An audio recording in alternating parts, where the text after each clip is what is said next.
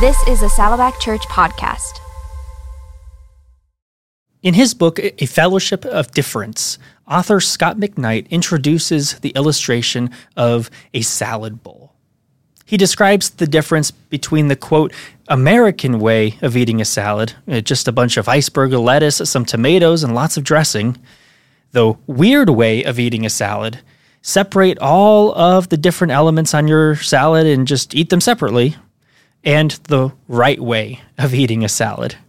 His book describes the right way as gathering all of, your ingredients some spinach, kale, chard, arugula, iceberg lettuce, and chop them into smaller bits. Then, I cut up some tomatoes, carrots, onions, red pepper, and purple cabbage. Add some nuts and dried berries. Sprinkle some pecorino romano cheese, and finally drizzle over the salad some good olive oil, which somehow brings the taste of each item to its fullest. McKnight ends the description by saying, Surely this is what God intended when He created mixed salad.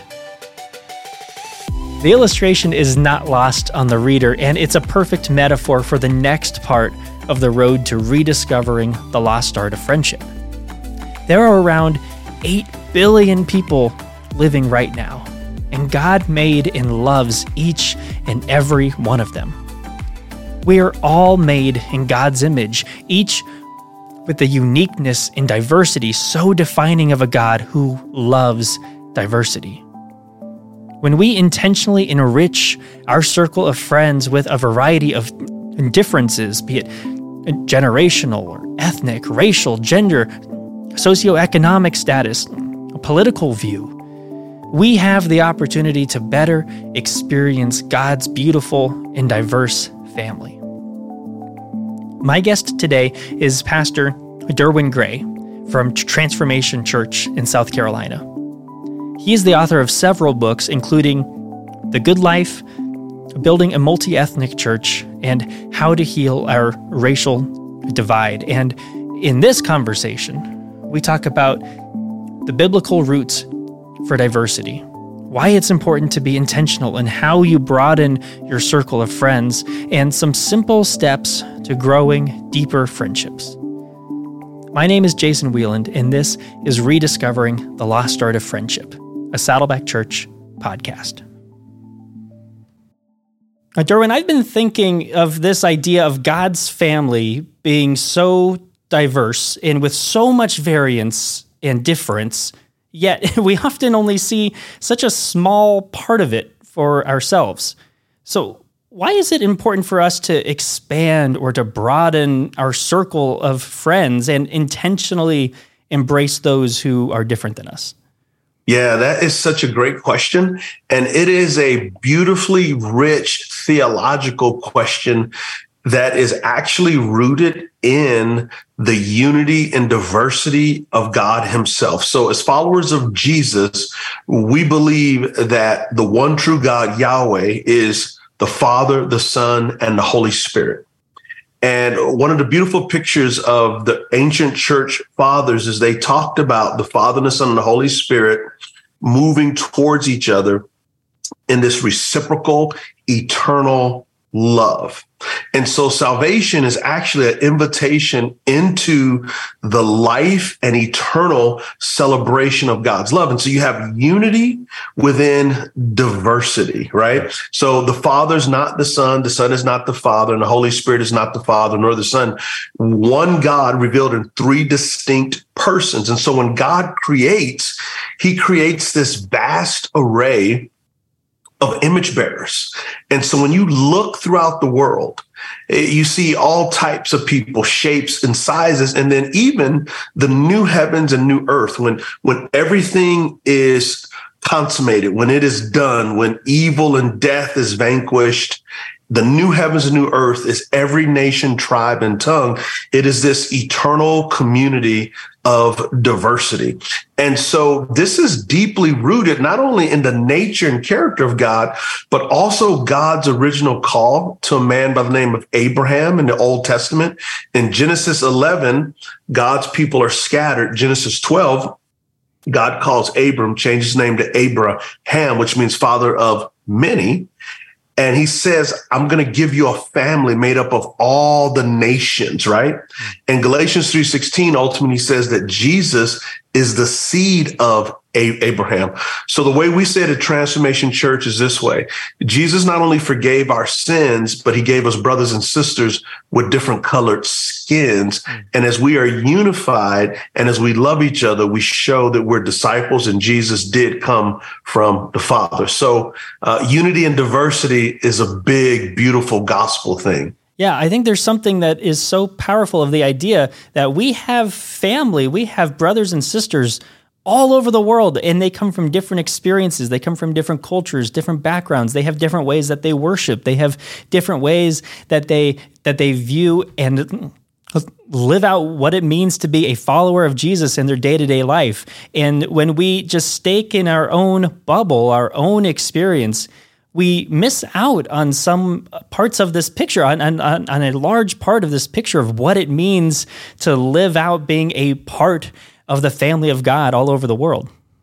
Absolutely, and and and so uh, one of one of the emphasis at Transformation Church is that we are an intentionally multi-ethnic church because of the gospel.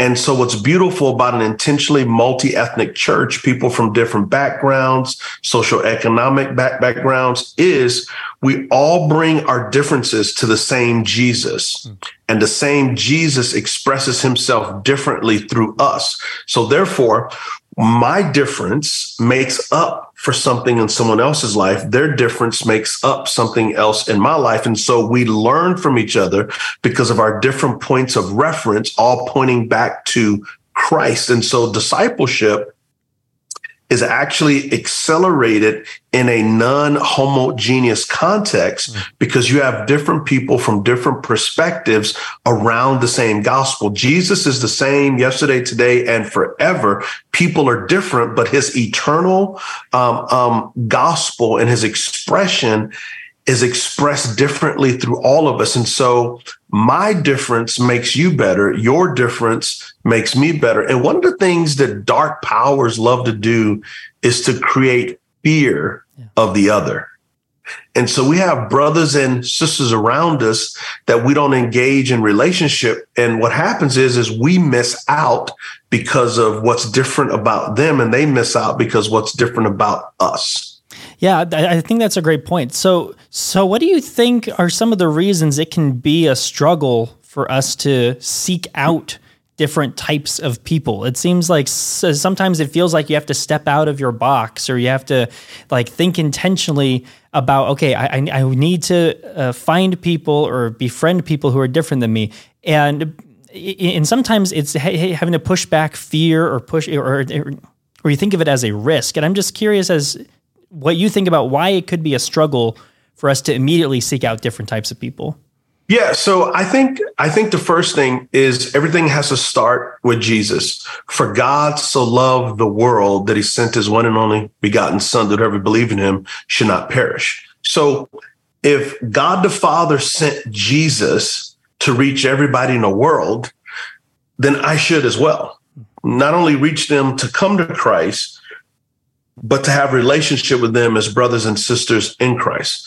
Number two, Jesus said, go make disciples of all ethnos, all nations. So we no longer have to go across the sea to do that. We can just go across the street mm-hmm. to do that because ethnic diversity is everywhere. Number three, the apostle Paul says in 1 Corinthians 9, 9 through 23, I become all things to all men that one may know Christ. To the Jew, I'm a Jew. To the Gentile, I'm a Gentile. So that means cross cultural competency. Cross cultural competency means I'm willing to listen and learn from the other. Mm. And then one of the things that we say at Transformation Church, we make it really simple. We go treat everybody like Jesus died for them. Have interest in everybody like Jesus has interest in, in them. And then what I would also uh, say is this: is let's not forget the devil loves division, and the devil has demons who have assignment to keep God's people divided based on political preferences, based on um, ethnic identity, all types of things. Jesus is the ultimate unifier. He creates a unified, holy people. And so we have to be intentional about that. Yeah. No, that just doesn't happen by accident. Mm, I, no, I think that's I think that's a great point. In that I in that reminder of ourselves to be intentional, to make a point to, to see the importance in, and the necessity in in going and doing so likewise. Right? It's one thing to think about and be like, okay, I can appreciate that it's important to have a broad circle of friends to see that there are differences and to appreciate that. But it's another thing to then take the steps and go and do so. Yeah. I, I mean, it, you know, Jesus said, Love God with all your heart, mind, soul, and strength, and love your neighbor mm-hmm. as you love yourself. Well, our neighbor is everyone in the world. Mm-hmm. And our neighbors are going to be different ethnicities, male or female, different ages. Yeah. And we are called, but the motivation to go reach your neighbor, the calling to have relationships in Christ across ethnic barriers, social economic barriers, male, female barriers is simply the gospel. Mm-hmm. Like God values people. One of the ways that you know you're growing in your faith is you begin to value what God values and God values people. Yeah. But what are some examples of things that we might learn by forming relationships or in, or friendships with people who are different than us? Yeah, yeah. So, so um, I'll give you a couple examples uh, from my life. So, back in 2013, my daughter and I went to Calcutta, India, mm. and uh, we ministered to a group of people called the. Uh, uh, they were in the Kalpar slums, and so many of them were from a lower caste. Mm-hmm. And in my mind, I was like, man, I'm going to go help these people with the gospel. But after being there for a few days, what I recognized was God sent me there to better learn how to be a disciple of Jesus because I seen people with poverty that's unimaginable, but they were rich in their attitudes, rich in their faith, rich in how they shared their faith, rich in their life. And I left that trip going, yes, God used me to baptize some pe- people and I got to preach the gospel. But I left there going, Lord, may I have faith like these people who have so little, but have so much of you. And so Indian culture is beautiful. Um, another way, going to, to Norway. Um, so I trained pastors in Norway for uh, multi ethnic ministry because people from all over the world are coming from Norway and the Norwegian church, the Norwegian born pe- people are becoming more secular. So you got people from Africa and India and all parts of the Middle East who love Jesus and they're like, help us build multi ethnic ch- churches. So, but one of the things that I learned though is how they engage politics there. There's 11 different political parties in Norway and none of them are Republican, none of them are Democrat. But yet, there's this vibrancy of faith. And it helped me to come back to America to say, wait a minute, the church has been around for 2,000 years. Nearly 100% of all people who've ever followed Jesus have not been Republican nor Democrat. Mm-hmm. It's pretty arrogant to make one's political position in America the litmus test of your faith think about, about this. There is cheese older than America in Europe.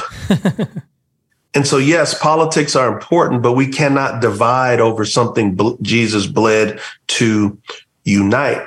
So, even me as being an African American, I'm able to give something to our congregation. Our congregation is probably 58% white. And then uh, 42% like black, Latino. And I mean, it's just an incredible, beautiful mixture, but there's this beautiful mutuality. But it starts with this desire for cross cultural competency. Um, we have two ears and one mouth to listen more, You know, you listen, you learn, you love, and you leverage life for your brothers and sisters. And so ethnic diversity in the gospel is for our own good. Hmm. You know, um, even being in relationship with Pastor Rick, I've learned so much from him. And he said that he's learned so much from me as well. We come from way different backgrounds, way different generations, but we have the same Jesus and the same Jesus can teach us differently through each other and our backgrounds. Yeah. And, and there is something to be said, even just about the way that that you worship, the way that you express your love from uh, love for God, is you can see just the differences, as you said, generationally. There are, are differences there in how people thought about God. Like if you've never taken the time, if you if you are of a younger generation and you've never taken time to open up a hymnal and just listen and sing these beautiful hymns that were so popular, you know, many many years ago, that's there's something that is beautiful in that or if you travel to different places and see how they dance and use their bodies in their worship. There's something mm-hmm. that is mm-hmm. so beautiful in that. So you get to really see this whole beautiful tapestry of what God sees is beautiful praise and mm-hmm. worship from his children all over the world. 100%. One of the difficult things about the American church, because of our history as Americans, is typically churches are built along racial slash ethnic lines. Mm-hmm. And what you'll have is people who've grown up in a mono ethnic understanding, and they think that that little sliver is the expression of the church. And so when you have multiple cultures together in Christ, it's multidimensional. You grow and you're stretched and you're challenged by another person's perspective in the gospel. Yeah. I, I, I mean, if you even look at Jesus's disciples, you know, one of them was a zealot, which was a terrorist. One of them was a tax collector. You had you had you had fishermen. You had you had all these people with different backgrounds, and yet God used them powerfully. Yeah, that's so true. And uh, and I think too, uh, you mentioned this a little bit ago, and I, I wanted to come back to it. Is oftentimes when we think about having to broaden or expand our circle of friends, we're thinking in terms of demographics, right? We think about age, we think about ethnicity, we think about culture, but a big part of that can also just be expanding to include people who you know just think differently than you. Maybe they look like you and, maybe they live on the same you know like a next door neighbor but they have mm-hmm. a different sign in their yard than you might have a sign in your yard. And just that's that's another way to expand your circle by asking these questions of why and just trying to gain perspective from people who may look like you but think differently than you. Yeah you know what i i call that is being curious about people hmm. because God loves people. Asking questions. That's that's one of the great things is people love to talk about themselves and you can learn a lot about people. And particularly in this day and age where everybody's so lonely, mm. kindness and having a conversation will go a long way. Um, social media has a place, but it's never going to replace face to face, skin to skin, life to life. Yeah. You've mentioned already some key parts of the Bible that talk about the importance of diversity, that talk about the importance of, of expanding your outreach. I was curious if there are other parts of the Bible that you can think of now that really do a good job of talking about maintaining this broad array of friendships. Yeah, absolutely. Yeah, I, I, I mean, when you when you um, just take a cursory glance. So let's look, for example, Jesus in Luke 10 tells the story of the Good Samaritan. I mean, guys, that that story would have got Jesus canceled in today's world in the Jewish context, there's no such thing as a good Samaritan. That's like saying a square circle, right? It just wouldn't happen. The Jews and Samaritans had a 700 year ethnic and religious feud because in 722 BC, the northern 10 tribes of Israel were taken in captivity by the Babylonians and they came out as the Samaritans, different God, different ethnic vision. And so when Jesus tells the story of the Good Samaritan, he's saying, let me tell you about someone who's supposed to be your enemy. And what does he do? A Jewish man is beaten on the side of the road. Two religious Jews, a Levite and a priest, walk by. But what does the Samaritan do? He doesn't see an enemy, he sees a human.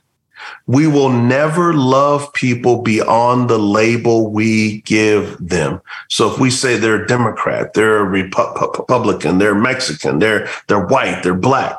No, no, no. They're a human being first, made in the image of God. And then what he does is he's not afraid to touch his wounds. He bandages him, pours wine on him, puts him on a donkey, pays for the ride, you know, pays for the room. So friends sacrifice for the others. But here's some, something that's not in the text, but I think I'm walking on good ground to make an inference. Can you imagine when the Good Samaritan went back to Samaria and he told the other Samaritans that he hated Jews? I mean, that he helped Jews? Yeah. I, mean, they would have saw him as a traitor. Uh, they would have been like, "Man, what are you like woke? And what are you? What are you trying to make Jewish lives great again? And Jewish lives matter? Like, what's you're you're betraying our people?" No, it's here's a person in need and I could meet that need. And that's what true, authentic love looks like. So that's one example from Christ about cross cultural love. Another one is when he takes his disciples into Samaria for the Samaritan woman. Mm-hmm. So in that trip, he not only breaks down the walls of racism, but then also the walls of misogyny, because a Jew would have never talked to a, a Samaritan nor went through Samaria, but he's actually talking to a woman. The first person Jesus told he was the Messiah was a Samaritan woman. Now get ready for this, bro. what is what is a Samaritan? A Jew and a Gentile in one body. Mm. What's the church supposed to be? Jews and Gentiles in one body. What's the Samaritan? She was a woman. What's the church? A bride. What did the Samaritan woman go and do? She went to go tell others on mission. What is the church? The bride of Christ, Jews and Gentiles going on mission to tell people about the Messiah. In the Samaritan woman, this text, about the power of the gospel to break down ethnic barriers and gender barriers is a picture of the church on mission. I get the sense you've preached on that one before. For about 15 years. I love it. No, that's a that, that's a perfect example of what we're of what we're talking about here. So if if people have, are are listening to this and they and they can understand the perspective of the importance of expanding your circle, of embracing diverse friendships. What are some action steps that you would encourage people to take? How would you recommend people reach out and not just learn from diverse friends, but also uh, also take the initiative of starting these relationships, these friendships? And what type of questions would you recommend, or even topics you recommend that people should be open to talking about? Uh, so this is what I would say: go do it. and that's it. Yeah. yeah. No, like like literally, go do it. Yeah. Um, you will you will you will know. So one of the things that I've done for years is I do a lot of my work at a coffee shop. Mm-hmm. And before I go to the coffee shop, I specifically pray Lord, bring people into my life that don't know you. And I've prayed that for years and years. And at the coffee shop, I've met so many different people. So, so this, this, this is what I say. Number, number one, go do it. Number two, Wherever you go, pray for God to bring people to you. Number three, be attentive to what's going on around you. Mm.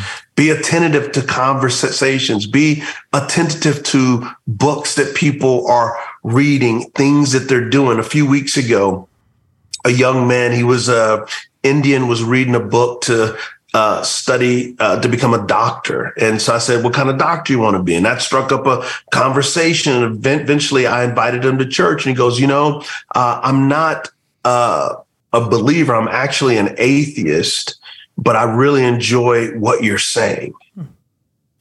And so, you know, just be sensitive, be aware, be prayerful, just go do it. Mm. And then when you have kids, there's going to be a network of relationships going to happen around the kids. But what I would say is, is this every follower of Jesus is a missionary and a minister. Ministry happens between Christians in relationship. Missionary is to reach those who are not yet in relationship. And I believe that both of those should be cross cultural. Yeah, uh, no, I think that's I think that's incredible advice. Go do it. And I think too if you have friendships or relationships with people who are different than you, don't be afraid to ask questions like, "Hey, could you help me understand this from your perspective?" You know, it's okay to say like, "I grew up in a whole different background than you. I I come from a very different place." So, I would love to understand better your perspective on this or yeah. And, yeah. And and you know that's that's that's 100% right and what I would say is even before you ask those questions build relational equity. Yeah. Because people don't want to feel like a project. Like, totally. oh, you just want to be my friend because you want to know what it's like in China. You don't really want to know me.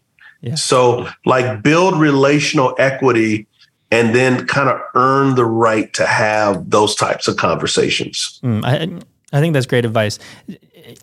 You've shared a lot of wisdom in this conversation about what it means to embrace a diverse friendship circles. Is there any final thing that you would like to say around this topic of rediscovering the lost art of friendship uh, before we leave our time today? Absolutely. Yeah. So the first thing is I would say um, friendship is a God thing.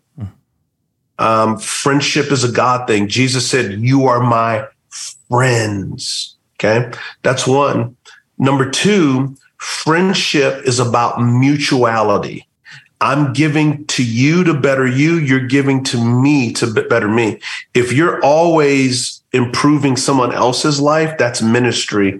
That's not friendship. You know what I'm saying? You want to mutually.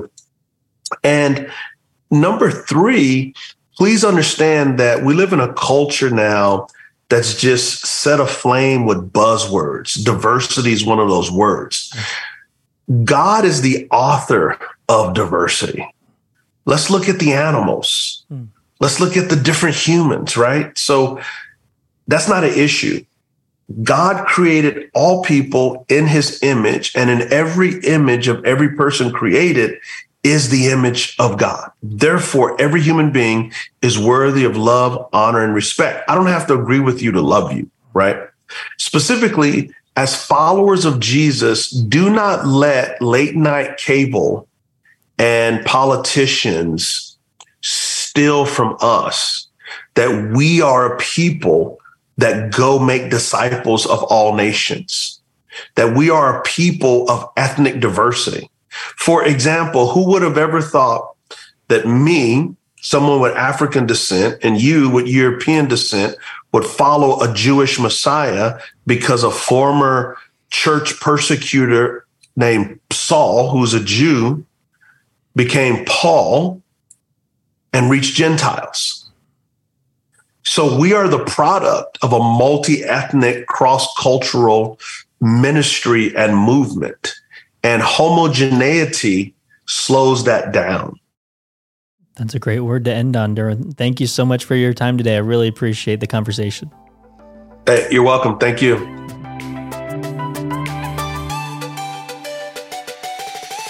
Do you remember the salad we talked about at the beginning of this episode? Imagine how rewarding the taste experience is when you have those variety of flavors coming together in each bite. How each ingredient has learned to complement one another so well. God wonderfully designed every person to be unique in his or her own way. But he wisely said that man should not be alone. We have an opportunity to see a greater picture of how God works and even learn a little more about him when we take the step to make friends with people who are different than you. It's like enjoying a different part of the masterpiece you had never noticed before. The master artist continues to create a beautiful mosaic of humanity, and he wants us to truly enjoy each element for what it is and for how it fits into the bigger picture. Now, in our next episode, we will be breaking out our shovels to dig beneath the surface and see how deep roots of friendship get strengthened through openness and vulnerability in a conversation with Dr. Todd Hall.